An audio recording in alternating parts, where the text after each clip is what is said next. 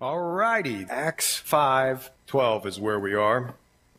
As we continue through the book of Acts, we have been studying uh, and uh, seeing that the book of Acts is a story with many layers. And one of the layers is, and uh, one of the main things that you and I and we should know about as we move through the book of Acts is that Luke, a doctor and a historian who also wrote Acts, under the inspiration of the Holy Spirit, was charged to tell us about the early church and how the early church did what the early church did, and that is spread the gospel all around the ancient world or the world at the time of the Bible. And that's what they did. They spread the gospel all around. And uh, they were just simply taking. Now, listen to this. This is really profound and hard to understand. They just simply were taking the promises of God, or excuse me, the commandments of Christ, and doing them. That's what they were doing. I mean, come on, folks.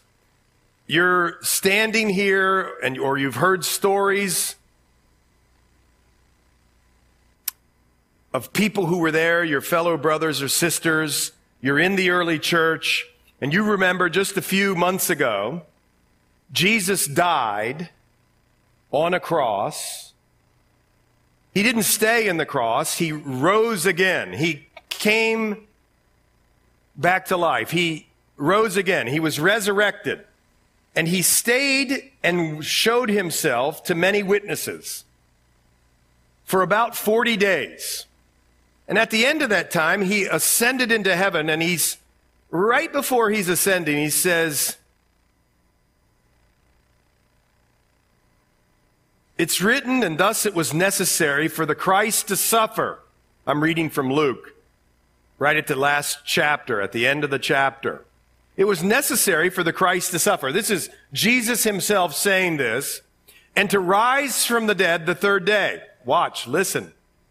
And that repentance and remission of sins should be preached in his name, in his character, in his power, to all nations. Oh, all nations. Okay, great. Beginning where? At Jerusalem. And we are in the book of Acts in the part where they are now preaching in Jerusalem. Later, we'll get to some other spots because he says in other gospels, Jerusalem, Judea, Samaria, and all the ends of the earth. Behold, I send the promise of my Father upon you, he keeps talking about, but tarry in the city of Jerusalem until you are endued with power from on high. That's in the book of Luke. And in Acts, we just see them doing these things. They didn't argue, rationalize, give excuses. Well, you know, I have my squash game on Saturdays, so I'm not really going to be able to participate in your agenda, Lord. But the rest of the week, except for my job and my TV watching and my hobbies, I'll be available. That's not what these folks did. They just took the promise, recognized that Jesus really was and is alive, and lived it 24 7. Not squash game, hobbies. No, anything wrong with hobbies? No. But you, you get what I'm saying. This was their life. Jesus was their life. The person, not the agenda. They owed it all to Jesus, and they knew it. And nothing's really ever changed. It hasn't changed. In Him we live, we move, we have our being. He's our all in all, the scriptures tell us. But we have squash games. But in Acts, we continue to see some supernatural Holy Spirit living.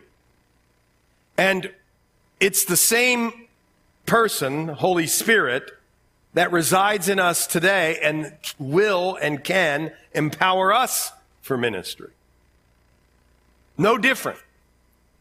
We shouldn't be reading this going, oh, well, you know, that was the early church and there were different times and God bless them. Now we can come in here and sit and be comfortable. They knew nothing of comfort, nor did they care about comfort. They didn't care about it. You're going to see it today. What a radical agenda. And so we see, as we've been moving through Acts, as Luke has been telling us what happened in the early church, that the promise of the Holy Spirit came upon them in Acts chapter 2, and it was the day of Pentecost, and many came to trust in Jesus, and Peter gives a sermon. Now, just that is such a blessing. I mean, a couple months before, Peter was a wreck. He had denied the Lord the night before he was killed, crucified. Can you imagine slamming your fists on the table and say, Lord, I don't care what happens. You can count on me. I'll never leave you. I'll never deny you. And within hours, I mean, you know the pit in the stomach feeling of how disappointed you would have been in yourself. It would have been awful. And yet, here we go. Just some months later, Peter begins and begins to preach. We see it right there in chapter 2, and many come to know and trust Jesus. And we get to chapter 3, and Peter and John are just living their Christian life. They're going up on the third hour to the Temple Mount to pray, just to pray. And they come to the beautiful gate and they see a lame man, and the guy asks for some money. It's no different than what you would be doing going downtown or seeing a homeless man. And here they are, just living their life, and they say, We don't have any money for you, but what we do have is way more valuable. It's a, forgi- a message of forgiveness of sins and the life of Jesus. Here, grab my hand and get up and walk. And he does. And it's a miracle. And they actually lock arms. Peter, John, and the lame man. Somebody ought to paint this. Peter, John, and the lame man, they skip into the temple areas, the porticos. And the people who meet there, the Christians, are like, Isn't that the famous dude? Who I always see at the gate, and he's like, yes, he can walk. But the point wasn't the miracle of walking, although that was great. The point was that his sins were forgiven. He was a follower of Jesus, and that Jesus, through the men, Peter and John, were doing Messiah things. How do I know that? Simply because I can read. And in Isaiah 35, it tells us a hundred years or, or, excuse me, a thousand years or so, 800 years or so before the crucifixion, it says that one of the things that happens when the Messiah is doing his work is that lame people walk. He, here, the early church, through the person and work of the Holy Spirit, were showing the world that the Messiah, Jesus, is still alive and doing powerful things. And if you think for one minute he doesn't still do it today, you're sorely mistaken. But one of the reasons I think, or maybe two of the reasons I think we don't see it as much now, is because one, we're scared of the Holy Spirit in some circles, or we abuse the work and ministry of the Holy Spirit. And number two, the first half of, the ch- of chapter 5 of the book of Acts tells us that God will purify his church. And that it's not a matter of sinning or being a hypocrite or being prideful. It's a matter of whether you'll repent or not. And Ananias and Sapphira lied to the people of the early church about a property that they sold. They sold it for this much, but told everybody they were excuse me, they sold it for this much, but told everybody they only sold it for this much because they wanted to look good in front of the early church. And God hated that sort of hypocrisy. He wanted reality and transparency and confession and repentance and no hiding. And the husband, Ananias here, is struck down. And Peter gives Sapphira, the wife, a chance to repent. And she goes along with the plan, and they drop dead and are buried right then. And you and I and we start to say, well, why would God do that? And I think the point of the story is not why would God do that? The point of the story is why doesn't he do it more to us? See, they had now a real sense of the power and seriousness of sin and church life. It's not just to come here and to post Instagram photos and get likes and have fun and be this. It's a battle for people's lives, their souls. And God purifies His church so that it will be a vessel of godliness to the world. It's not that you have to be perfect. Get it?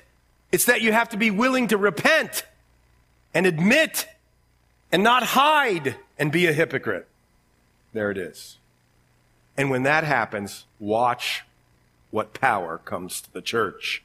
Look in verse 12. And through the hands of the apostles, many signs and wonders were done among the people. Probably the healings that we've learned about in the Gospels, I'm sure. Doesn't really tell us exactly what signs and wonders. Probably healings, probably that sort of power. And they were all with one accord in Solomon's porch. But I don't want you to miss that. I think that's part of the signs and wonders. That there was this simplicity in the church gathering or the body of Christ. Because folks, I don't know if you've been in the church life for very long, but to have people with one accord in the same place, something that should be maintained and normal, seems like a miracle now. And here, there were signs and wonders. There were people getting healed. There are people in here who've been healed. It still happens today. But they were all with one accord. That's a miracle too. That means there were humble hearts. There were forgiving hearts. There were long suffering hearts. There were hearts that weren't hiding things. They confessed their sins one to another. People didn't gossip about it. They just prayed with them and walked them through it. Yet none of the rest, verse 13, dared join them. So funny. Uh, but the people esteemed them highly. Wow, they look good, but people were dying over that church. That's what they were saying. And believers were increasingly added to the Lord multitudes of both men and women. I think that's a reference to the fact that the purity in the church separates serious believers from people who just want to be religious and hang on. Just be around the people of God. I think what's happening here is if you want to do the serious work of being a Christian, you'll be a person under the Holy Spirit who's long suffering with people, who recognizes that God's sin is serious, or sin to God is serious and a holy matter. And it's not something to just pat him on the head and say, Oh, it's fine, honey. No, this is a serious matter. So serious, his son died for them. The sins of the world. And they had this sense. But to some, see, that was sort of a turnoff. We don't want to be a part of that. They're fanatical over there. They really actually believe that there should be purity in the church. And the thing is, is if you're hiding something, and if I'm hiding something, if we're hiding things, the Lord will find them out. And we went through the sin of Achan in Joshua and how he had buried something in his tent or hid it in his tent. Just a little dress and some money. And he didn't do what the Lord asked, and that was a serious sin. And we see how it detracts from the mission of the church, especially in that story in Joshua 7 of the sin of Achan, because they had to take the time to sort it all out instead of going into the promised land. And that's what sin does in the church. And So we need to just be people of repentance. I love in the book of Matthew, the Bible just tells us, agree with your adversary quickly. You know, the enemy of your souls is going to come and say things like this Man, you're a loser spiritually. And you know what's funny about it? The same Sermon on the Mount says that we're uh, blessed are the poor in spirit. In other words, we recognize we're spiritually bankrupt. And when the adversary comes and takes that little hook that bothers you, oh, you're a loser spiritually, the, the answer becomes, boy, you don't know the half of it. If you really knew what I was like, amen. We just agree with them. We open, we're open and transparent about our sins. And then the Lord fills us up and can do great things. But here you see that believers were increasingly added to the Lord multitudes of both men and women, the purity and the power in the church brought many into it. That the Lord added, not the marketing, not the advertising, not the false ways in which people get people to go to church. It was the Lord. What a beautiful thing. So that they brought the sick out into the streets and they laid them on beds and couches, that, that at least the shadow of Peter passing by might fall on some of them. You say, oh, wow, what is all this about? Well, it's not that difficult to understand. You know some other stories that are sort of like this or other events in the Bible. Remember when there was the lady with the blood flow and she couldn't get it to stop and she was just watching Jesus walk down the street? Remember what it says she did? She reached out and grabbed the hem of his garment or his robe. You remember that. And she was healed. Jesus heals. You know some other things. We do it in here every so often when somebody asks. In James, it says, if somebody gets sick, call for the elders, have them put oil on them, lay hands on them, and pray for them. You, you right? You know that scripture, James chapter 5? So this sort of falls into that category. They just wanted the shadow of Peter to, uh, to pass or to pass by and fall on them. What does this mean? Did the shadow have power? Of course not. Of course not. Later, by the way, I think there's handkerchiefs, Paul and handkerchiefs, and you know that story. Is, is, is, does the handkerchief have power? Did the hem of the garment have power? Does the oil have power? Of course not. Who has power? It's God himself. Power, Psalm 62 says, belongs to God. He owns it. He, he is power what happens is this is sort of like a point of contact that your faith can be released out to the Lord and the Lord reacts back to it. We do it in here all the time. We lay hands upon somebody. We oil somebody. That's all. It's not something weird where we believe in the oil or we believe in the sweaty cloth or we believe in the shadow. We believe in Jesus and that he has the power to heal. And that's what was happening here a multitude gathered. There was this point of contact, and a multitude now gathered from the surrounding cities to Jerusalem. Watch the intensity of, of the uh, mission increasing. You're starting to see it just little by little. They're called to go out from Jerusalem. Not, none of that has happened yet. The persecution will drive them out here in a couple chapters. But now look, people around Jerusalem are coming to hear and to see why are people being healed? What's the message that these people are espousing? What are they talking about? Resurrection and the Messiah. So they brought their sick people and those who were t- tormented by unclean spirits, and they all were healed. Now, look over in chapter 4, verse 29.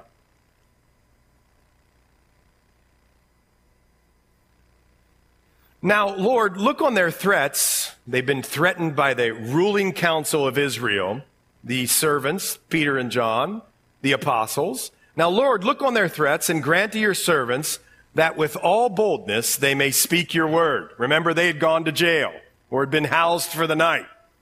And they scolded them, Peter and John, and said, Don't do this anymore. Don't, don't talk about this resurrection. Don't do this. We don't want this in our city. Now shut up and get out of here. That's what they said. And the uh, the disciples, the apostles, ran to the body of Christ and said, Hey, let's pray for more boldness. And they did. Watch. That your servants, that with all boldness they may speak your word by stretching out your hand to heal, and that signs and wonders may be done through the name of your holy servant Jesus. You know, here's what I, I tell you this all the time. Here's what we would have said that first time. Oh Lord, it was so moldy and smelly in there. And it was dark and dank, and don't put me back in there anymore. In fact, I'm kind of questioning whether I'm one of yours. Because how could you put me in the jail? That's what we would pray. They said, send us again and give us more boldness. And oh, by the way, do these signs and wonders through your name. Why? So that you'll be glorified and many will come to know you in a real and saving way. And now when you fast forward into chapter five, guess what? There's the answer to prayer. it didn't take very long.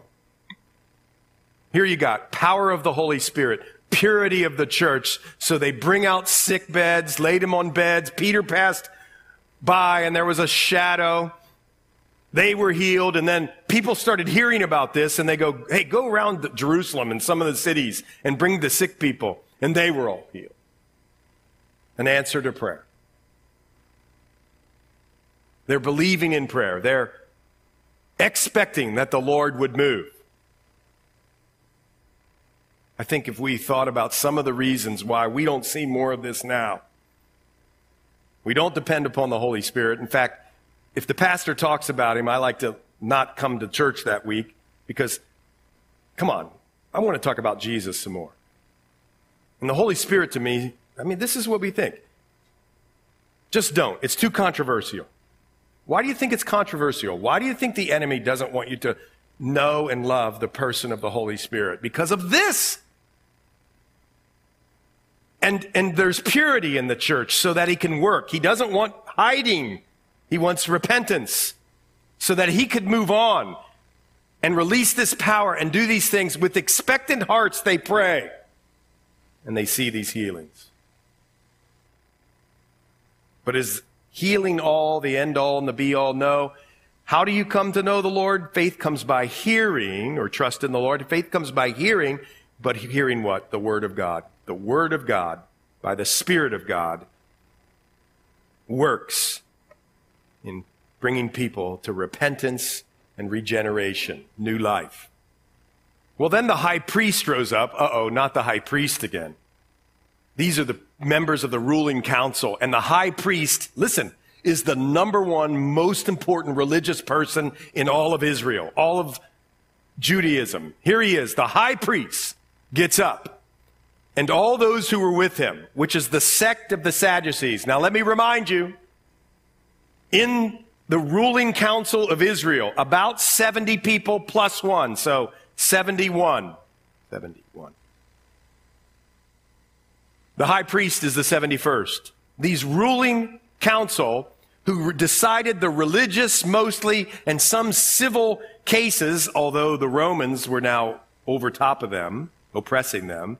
This ruling council was made up primarily, although there were some others, of a couple groups. Pharisees, which Jesus talked about a lot. They were legalists. They were, not all of them, there were some good ones, but they were whitewashed tombs in many ways. They adhered to religious stuff and they looked so good on the outside, but Jesus said inside they were dead and rotting. But then you had the Sadducees, and the Sadducees were sort of the liberal elite of the times. And they didn't believe in supernatural. They didn't believe in things like the Holy Spirit or angels. They didn't believe in angels, and they certainly didn't believe in the resurrection. They believed if you followed the moral dictates of what God set forth in the Old Testament, and you know, don't take them too seriously, but you follow them generally, oh, that'll be good enough at the end. That's who the Sadducees were. And they were part of this ruling council. And in Acts, you see them coming against the apostles. Jesus comes against the Pharisees a lot, but some Sadducees. The apostles in Acts more the Sadducees, and they were filled with indignation. And now you don't read Greek, and neither do I, but indignation's not a strong enough word. This actually means violent, vi- not violent. Did I say violent? I might have said violent. Violent with an N. Violent jealousy. That's what this means. They were jealous and they're going to be violent about it. If you don't calm down and cease your message here, apostles, there's going to be some violence happening. That's what this word means. They were really, really angry. Why would they be angry? Well, this was going to upset their apple cart, their religious apple cart. I mean, they had this system down and they wanted the system to prevail. And there were a lot of things that went into this. And what I want you to see is that religion can often lead to these sorts of attitudes. Religion, an outward appearance of some sort of moral Christianity, robotic, where you trust more in the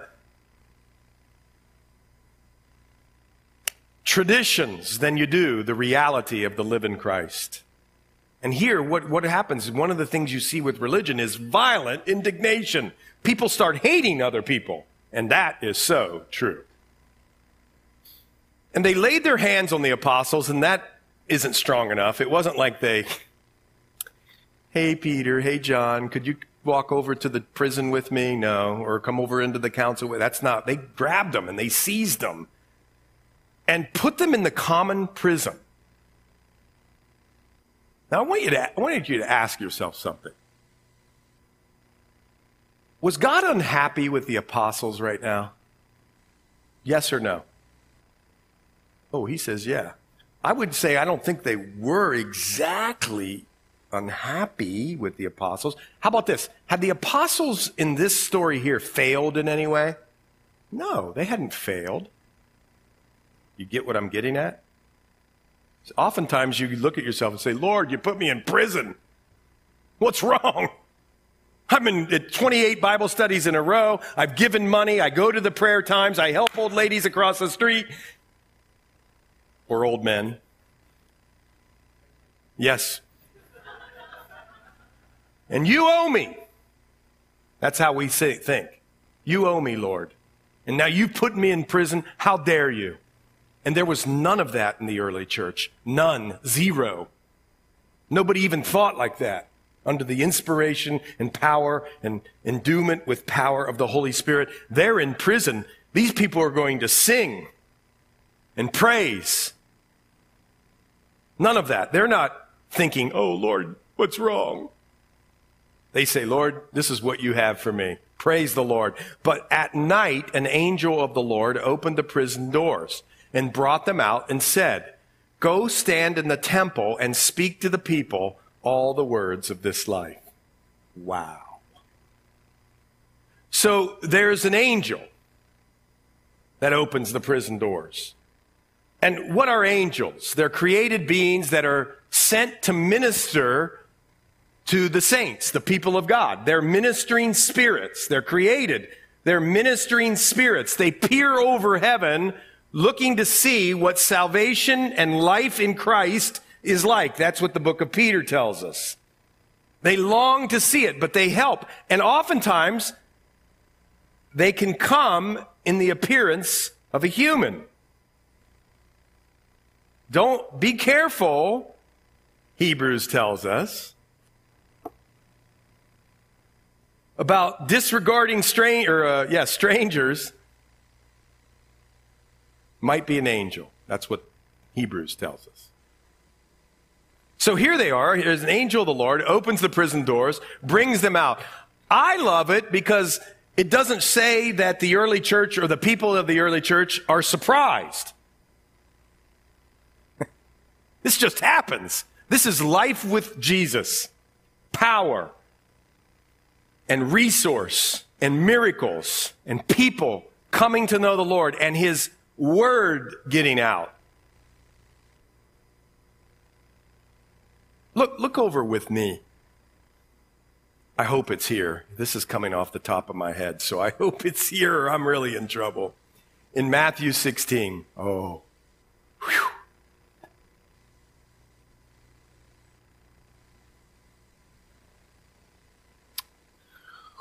We're going to go to uh, Israel, Lord willing, in 2024 in March. And I have to say, this is my favorite place we go. We actually go to this place and this story. This is my most favorite place, and it's the most powerful, I think. But Jesus takes his disciples somewhere. Look in verse 13 of Matthew 16. When Jesus came into the region of Caesarea Philippi, that's north and east of the Sea of Galilee. Up near this mountain called Mount Hermon. It looks like, I mean, it's, this is a huge mountain. Like, huge. And he asked his disciples, saying, Who do men say that I, the Son of Man, am? And so they said, Some say John the Baptist, some Elijah, others Jeremiah, or one of the prophets. And he said to them, But who do you say that I am? See, that's important. If you're sitting here and you, you don't know whether you're going to heaven or not. You don't know you have eternal life. If you don't know any of those things, God's not saying to like the person you're sitting with, hey, uh, or, you know, you're a Christian and he's not, or she's not. Maybe my husband or my friend that I came with, it'll sort of rub off on me. That's not what Jesus is saying. He's saying each one of us, you must deal with the gospel.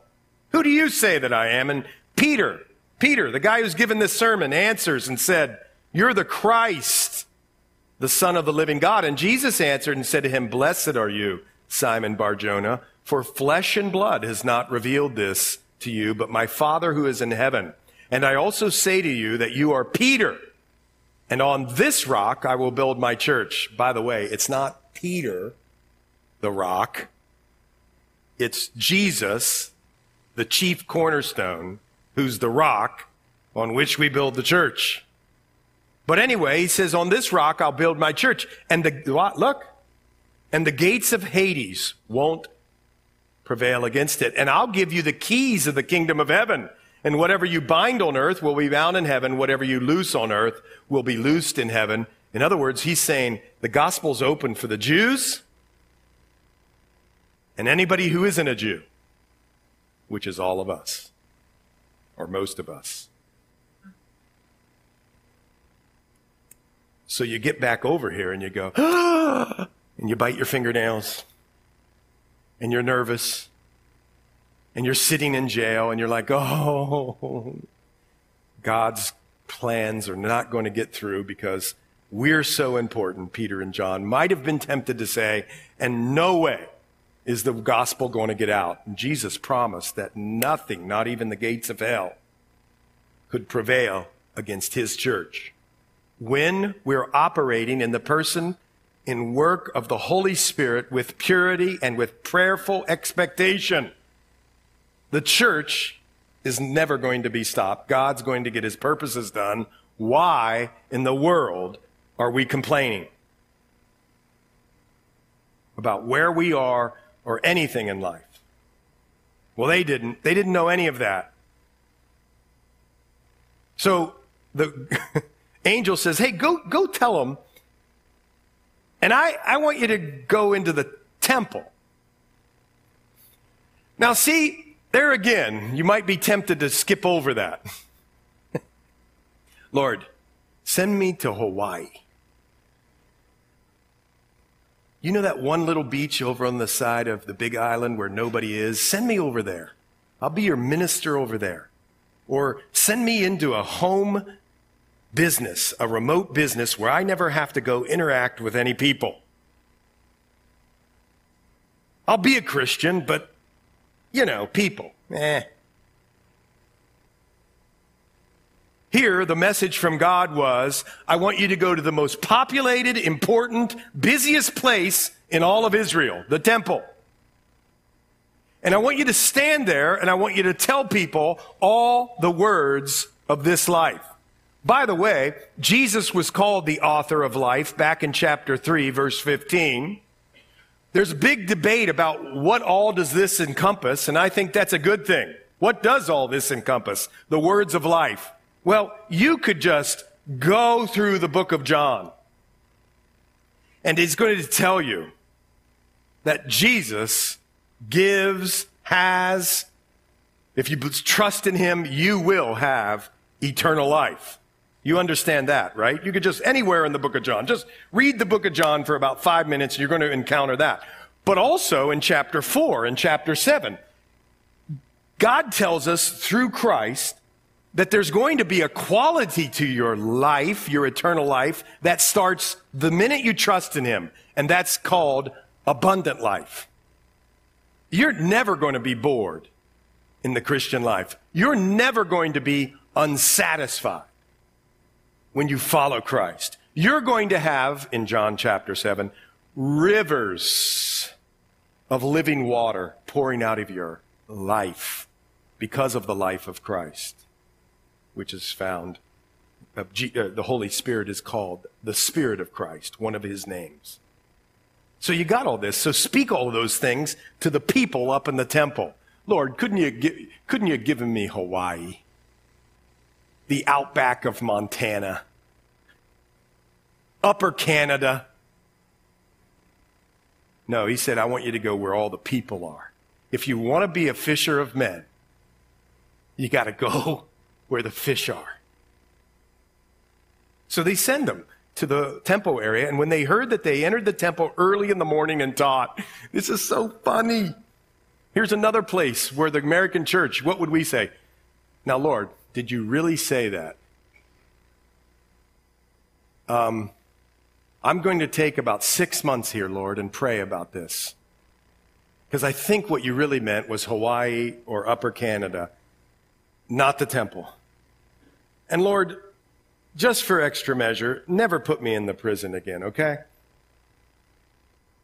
No. Here's what they did. They get out of the prison, they have this encounter, they get out and they get, look, look, they get up extra early in the morning. And they're there. There was no questioning, like, you know, who's in charge here? You or me, Lord? That's America. They just said, "Oh, you asked us to go to the temple? We'll get there about 5:30." And when they heard that, they entered the temple early in the morning and taught. I think some of us need to just do it. What is it that the last thing that the Lord asked you to do and you blow off? And then I get people that come and say, Why isn't my life fruitful? Why am I not? Da, da, da, what is it? Well, what is the last thing the Lord asked you to do and you didn't do? Go back there and do it. Here, they just did it, and I want you to see that they entered the temple early morning and they taught. What were they teaching? They were teaching the scriptures. They were teaching Jesus. They didn't have the New Testament yet, but they were teaching from the Old Testament scriptures that Jesus was the way, the truth, the life, that he died, rose again for our sins, paid our penalty, broke the power of sin, and now the Holy Spirit will come and live in your life. Sounds familiar. It's the same message. But the high priest and those with him came and called the council together with all the elders of the children of Israel, and they sent to the prison to have them brought. This is like Abbott and Costello right here. Who's on first? Oh, I'm dating myself. And, but when the officers came, verse 22, and didn't find them in the prison, they returned and reported, saying, Indeed, we found the prison shut shut securely and the guards standing outside before the doors. But when we opened them, we found no one. This is one of three types of these escapes in Acts. You'll see this a couple more times. We found no one inside. Now, when the high priest, the captain of the temple, and the chief priests heard these things, they wondered what the outcome would be. You're tempted to move by that. But what they were saying was, oh no, we got something on our hands here. This is real. What will be the outcome of this? So, verse 25, one came and told them, saying, Look, the men whom you put in a prison are standing in the temple and teaching the people. They got there before the chief priest got there. And they're out and they're doing it. And the captain, the the, the police sort of went with the officers and brought them without violence. Oh boy. Boy, do I want to talk about this in this environment of the world. They didn't protest. They didn't call the establishment bad names. They didn't post anything on Facebook. They didn't yell and scream on CNN or Fox News or MSNBC or whatever we watch. They didn't post anything. They just went without violence. They said, okay, this is what the Lord has for us. Boom. They didn't complain. It's amazing. This is what the Lord has for us. Remember, the Lord had told them before he left, you're going to be taken before councils and rulers. I guarantee it. That's what Jesus was saying. He warned them. But don't worry about what you're going to say because at the time you need the right words, the Holy Spirit's going to give them to you. And the reason I'm sending you, or at least one of the reasons, go back and read, is because I want you to be a witness to the very people who are hailing you into jail. Lord, keep me safe. Keep me out of prison. Don't let me have any uncomfortableness in my life. I want to be comfortable all times, 24 7, and we wonder why our prayers aren't answered. So they do this, and no violence for why? The temple people feared the people, and that was their problem. That's what religion does. It fears people and not man, or not God. It fears, fears man, not God. And when they had brought them, they set them before the council. Here they are again. I wonder if they were smiling right then. Not in some smart alecky way like I'd be smiling, but I just wonder if they were like, Lord, you told us this was going to happen. It's like my faith is being increased every time they arrest me. so they do that, and there they are. They brought them in, they set them before the council. And the high priest asked them, saying, Hey, didn't we tell you not to teach in his name? Which they did. You could go over to chapter 4 and uh, be all in there. Uh, and I mean, the whole first part of the chapter is about don't do this again. And they threaten them in the whole shooting match. Didn't we strictly tell you not to teach in his name? And watch. And look, you have filled Jerusalem with your doctrine. Folks, it had not been very long. And all of Jerusalem, they recognized, was filled with the doctrine. What? All the words of life. That Jesus has eternal life. Jesus is our peace. He's our, all these things that were sinners, the human predicament, God's provision. It had flooded and the resurrection and new life flooded the city. Guys, gals, what if we just did it right here? Just flood this little city. 600 people, the census say, live here. That's enough. Or we can do it. And then where do you live? Do you live in Bethel Park? Do you live in Elizabeth? What if your little borough, not a city, what it was flooded with the doctrine of the gospel? You see, we go and go, wow, that, that, that's me.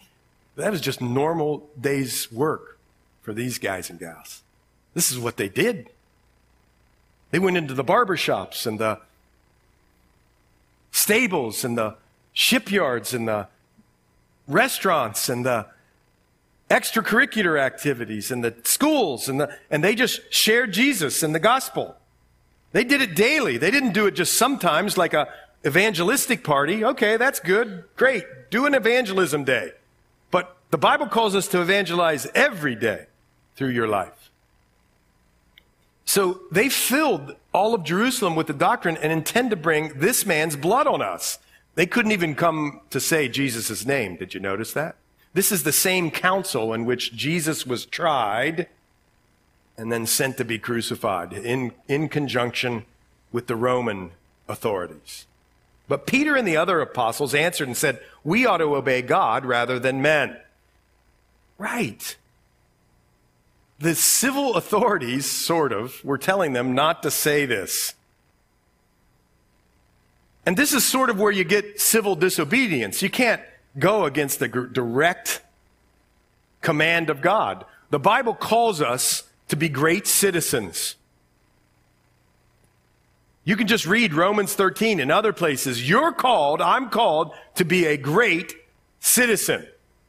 That's whether your party's in power or another party's in power. You're called to be a great citizen, informed, working the system in, in, in the right way, voting, doing all of that with respect and honor. And to submit yourself to the authorities, watch, unless there's a direct command from God that won't allow you to do it. That's what the Bible teaches. And here it came to that. If somebody said to us, you're not allowed to evangelize in West Elizabeth, southwestern PA, Elizabeth, uh, up and down the 51 corridor, we'd have to say, well, respectfully, we can't do that because God has asked us to do that. You say, well, nobody would ever do that. Well, hold on. So Peter answered and said, We ought to obey God rather than men. The God of our fathers raised up Jesus, whom you murdered by hanging on a tree. By the way, civil disobedience can happen at your job.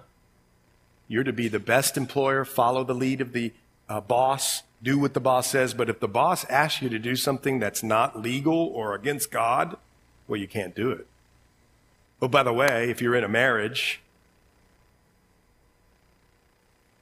and you're submitting one to another, and let's just say the husband asks the wife to do something against God, well, you'd have to obey the Lord. You see it in all aspects. You see that? Well, anyway, as we go on, we ought to obey God rather than men. The God of our fathers raised up Jesus, whom you murdered by hanging on a tree. Now, why does he say hanging on a tree? Why? Because in Deuteronomy, the Israelites recognized that anybody that hanged upon a tree was accursed or a, a curse. And so Galatians tells us that he took the curse for us. Peter tells us that he bore the sins, our sins, on a tree. All that is to evoke these things in a Jewish mind that this was really humiliating. But he hung on a tree, and him God has exalted to his right hand to be the prince and savior. Fascinating word, prince. It means like leader out front, trailblazer. The one who goes before you. That's Jesus. Blazing a trail into heaven. And here you come behind. Isn't that great? To give, watch, God is exalted to be prince and savior, to give repentance to Israel and forgiveness of sins. Only Jesus can give it. Repentance and forgiveness of sins. And we are his witnesses to these things, and so also is the Holy Spirit whom God has given to those who obey him. And when they heard this, they were furious. Religion. They get mad when you change stuff on them. They plotted to kill him. They got so mad that they wanted to kill the apostles now. In the same place, in the same area in which Jesus was tried, the apostles are going through the same thing. Jesus addressed this, right? He said, if they hate me, they're going to hate you. You're seeing that a lot today. Then one in the council stood up, a Pharisee named Gamaliel. Gamaliel was a respected teacher or rabbi of the law, held in lots or held in respect. You read it there. But I want you to know something. He apparently, as we'll read later on in Acts, was the mentor to Paul and taught him as a little boy or a young man. And some of the extra biblical writings, just put this away, it's interesting, of Gamaliel, sort of his journal, he wrote, and I'm paraphrasing now, that it was hard to keep enough books in front of Paul. He devoured them. He was a great student. And you can see that in Paul's writings. Just check out Romans. But anyway, that's this guy, Gamaliel, a teacher of the law, held in respect, commanded them, the council, to put the apostles outside. Hey, let's talk, he says. And he said to them, Men of Israel, take heed to yourselves. What do you intend to do regarding these men? For some time ago, Theudas rose up claiming to be somebody. A number of men, about 400, joined him. He was slain, and all who obeyed him were scattered. and came uh, to nothing. After this man, Judas of Galilee rose up in the days of the census and drew away many people after him.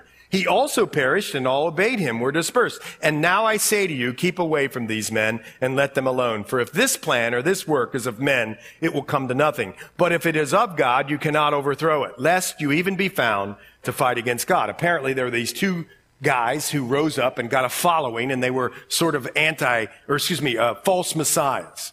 And one of the, by the way, there's a lot to be said about false teachers in the Bible. And one of the things you can glean from here about false teachers, they're always interested in people following them. But apparently Gamaliel knew this, and the council agrees with him in verse 40. And when they had called for the apostles and beaten them, now that word means skinned. This wasn't just a punch in the face. This was a beating. And I'm not sure whether it was a cat of nine tails or not, 39 lashes or not, but that word suggests it was more than just one punch to the face or something. They got after these guys. They beat them. And they commanded that they should not speak in the name of Jesus. Same thing. And they let them go. So they departed from the presence of the council, rejoicing that they were counted worthy to suffer shame for his name. counted worthy. I mean, come on, folks.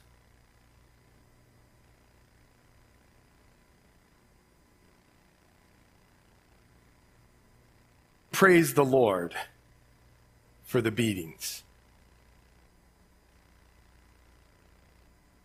Somehow, some way, I'm coming into a deeper knowledge of what it is that you suffered, Lord. And somehow, some way, the Bible tells us that we enter into a fellowship that was not previously known before the suffering with our Lord and Savior. We come closer to Him in some way. There's this aspect that we have in common. So they get out and they don't just say, hey, counting it worthy to suffer shame. They actually were joyful about it. Rejoice. And there's several scriptures here I could take you to about how that's important. They were counted worthy to suffer shame for his name, and daily in the temple and in every house, they did not cease teaching and preaching Jesus that the Christ. I want you to know something. If you're in the evangelism class, again, look, they didn't just evangelize on the weekends or when they had time, it was every day. And they went up to the temple to do it, and they went from house to house to do it, and they didn't cease. Watch, they both preached, proclaimed the good news, but they also taught. Both are important. Preaching, proclaiming the good news, teaching, growing in Christ, and preaching Jesus at the Christ. Now, I sent something to our crack staff, but I just sent it right before the service. And if they got it, great. If not, I'm just going to read it to you. I'm going to read it to you. It's my fault, not theirs.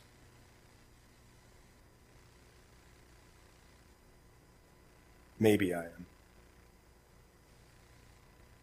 And it talks about Charles Spurgeon here, uh, ending up this chapter.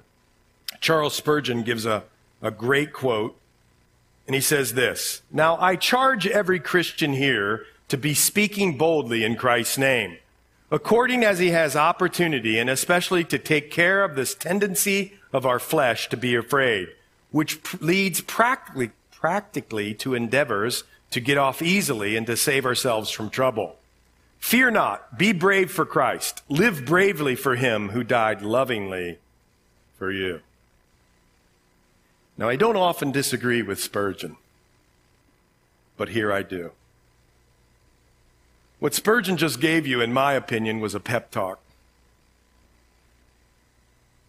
And pep talks don't work. Now, Spurgeon's one of the greatest preachers of all time. Don't go out saying. but I think the key to everything we're learning and growing in, oh, look at this, they're so good. I think the key to everything that we're learning about and growing in is found over in verse 32. Go back there. And we are his witnesses, Peter said, to these things. And so also is the Holy Spirit whom God has given to those who obey him. I think the thing that can help us today as we look at this, I mean, I read this and go, I am a worm. Daily beatings, prison, joy, gladness. Later we'll see in their prison singing. I don't know about that one. Anybody else with me? And I don't need a pep talk. Here's why. Pep talks only work for so long. I need life and resource and ability. And I believe it's the person and work of the Holy Spirit. Now look, I'm going to switch gears. There's a guy named D.L. Moody. Anybody here heard of D.L. Moody? D.L. Moody. Amazing pastor he was an evangelist. He was born in Massachusetts, had an amazing ministry in Massachusetts, but also went over to Chicago. You ever heard of the Moody Bible Institute? Moody, all that? That's from this guy. And he had a power and a presence that few men, according to all historical accounts, ever had in their preaching. By the way, the person who wrote this book, The Person and Work of the Holy Spirit by R.A. Torrey, was a mentee, an understudy of D.L. Moody. And D.L. Moody recounts in here that he was, for about 10 years of his ministry, just hold on, we're almost done. For about 10 years of his ministry, he's preaching his heart out. And these old ladies, I think two or three of them, I can't remember it was two or three, would come up and would follow him around Chicago or wherever he was. He might have been in, anyway. They would follow him around first ten, uh, first 10 years and they would say, and they would say, Oh, Mr. Moody, we're praying for you. And Mr. Moody would say, Hey, thanks, but pray for the people. The next night, Oh, Mr. Moody, we're praying for you. And finally he got sick of it. He said, Why are you praying for me and not the people who need to get saved? And you know what Mr. Moody said? D.L. Moody, or excuse me, the lady said, the lady go, we're praying that you get baptized in the Holy Spirit. And he said, What do you mean, baptized in the Holy Spirit? And he, she said, Well, you have all the intellect, the charm, the way in which you relate to the people, but you have no power. Or there's no power present. Now that takes some guts to say that to D.L. Moody. So D.L. Moody received the coming upon ministry of the Holy Spirit that we've talked about at length here. And from that point on, his ministry just took off. I want to read something to you and we'll close. Because see, I think D.L. Moody is a picture of the early church just in the 1800s. R.A. Torrey wrote, Why in the world did God use my mentor he wrote a, a, a, an essay about why did God use D.L. Moody so powerfully? One, he was fully surrendered to God. Two, he was a man of unbelievable prayer. When he prayed, you sensed genuineness and fellowship. And he just was a man of prayer. He just prayed for, for and about everything. He was a deep and practical student of the Bible. It never left his side. He got up at four every morning. Not that you have to get up for, at four, but he was always in his Bible. What was another reason? He was a humble man, very humble. R.A. Torrey says this about him faith gets the most, love works the most, but humility keeps the most. And he said that was a description of D.L. Moody. Why else did the Lord use him? His, he had an entire freedom from the love of money or possessions. He had no love of money for possessions. And he had, next reason God used him, a consuming passion for the salvation of the lost. I wanted to just tell you real quickly. He made a pact with himself when he got saved that he wouldn't go one day without witnessing to somebody. And some days he would find himself on his bed at night and the Lord would bring it back to him. It's 11 o'clock and you haven't done this. And he would get back up and go dress and find somebody and share with them. He did it for almost 50 years, 45 years. He shared personally in his life, not just at the evangelistic meetings. So he had a consuming passion for the salvation of the lost. And then the final thing is, he was definitely endued with power from on high.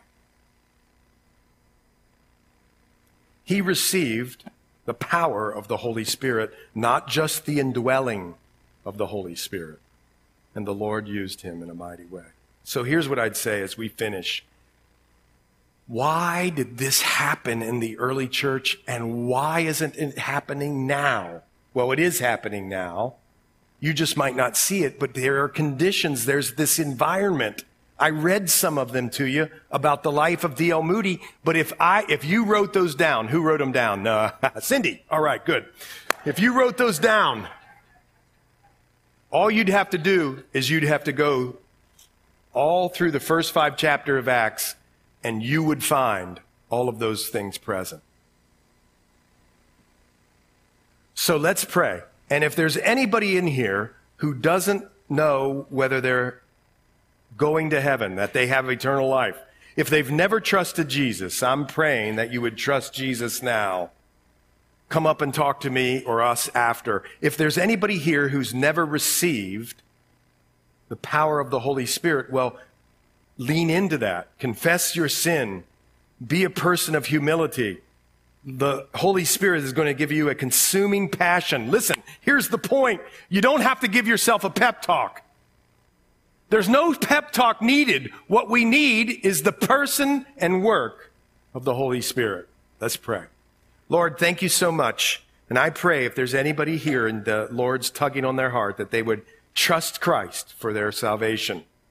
I pray, Lord, if there's anyone here that feels like they are, they have a come into the family of God, but there's no power, there's no resource, there's no ability. I pray that we would come together, that this person or these people would pray that you would overpower them or come upon them, Lord, for ministry, so that there would be power evidenced in their lives and our lives corporately. And Lord, there would be a big change in this part of southwestern PA. That people would see it, repenting, renouncing sin, and pursuing holiness appropriately and rightly as you direct. Lord, we love you, but we know it's because you first loved us. In Jesus' name, amen.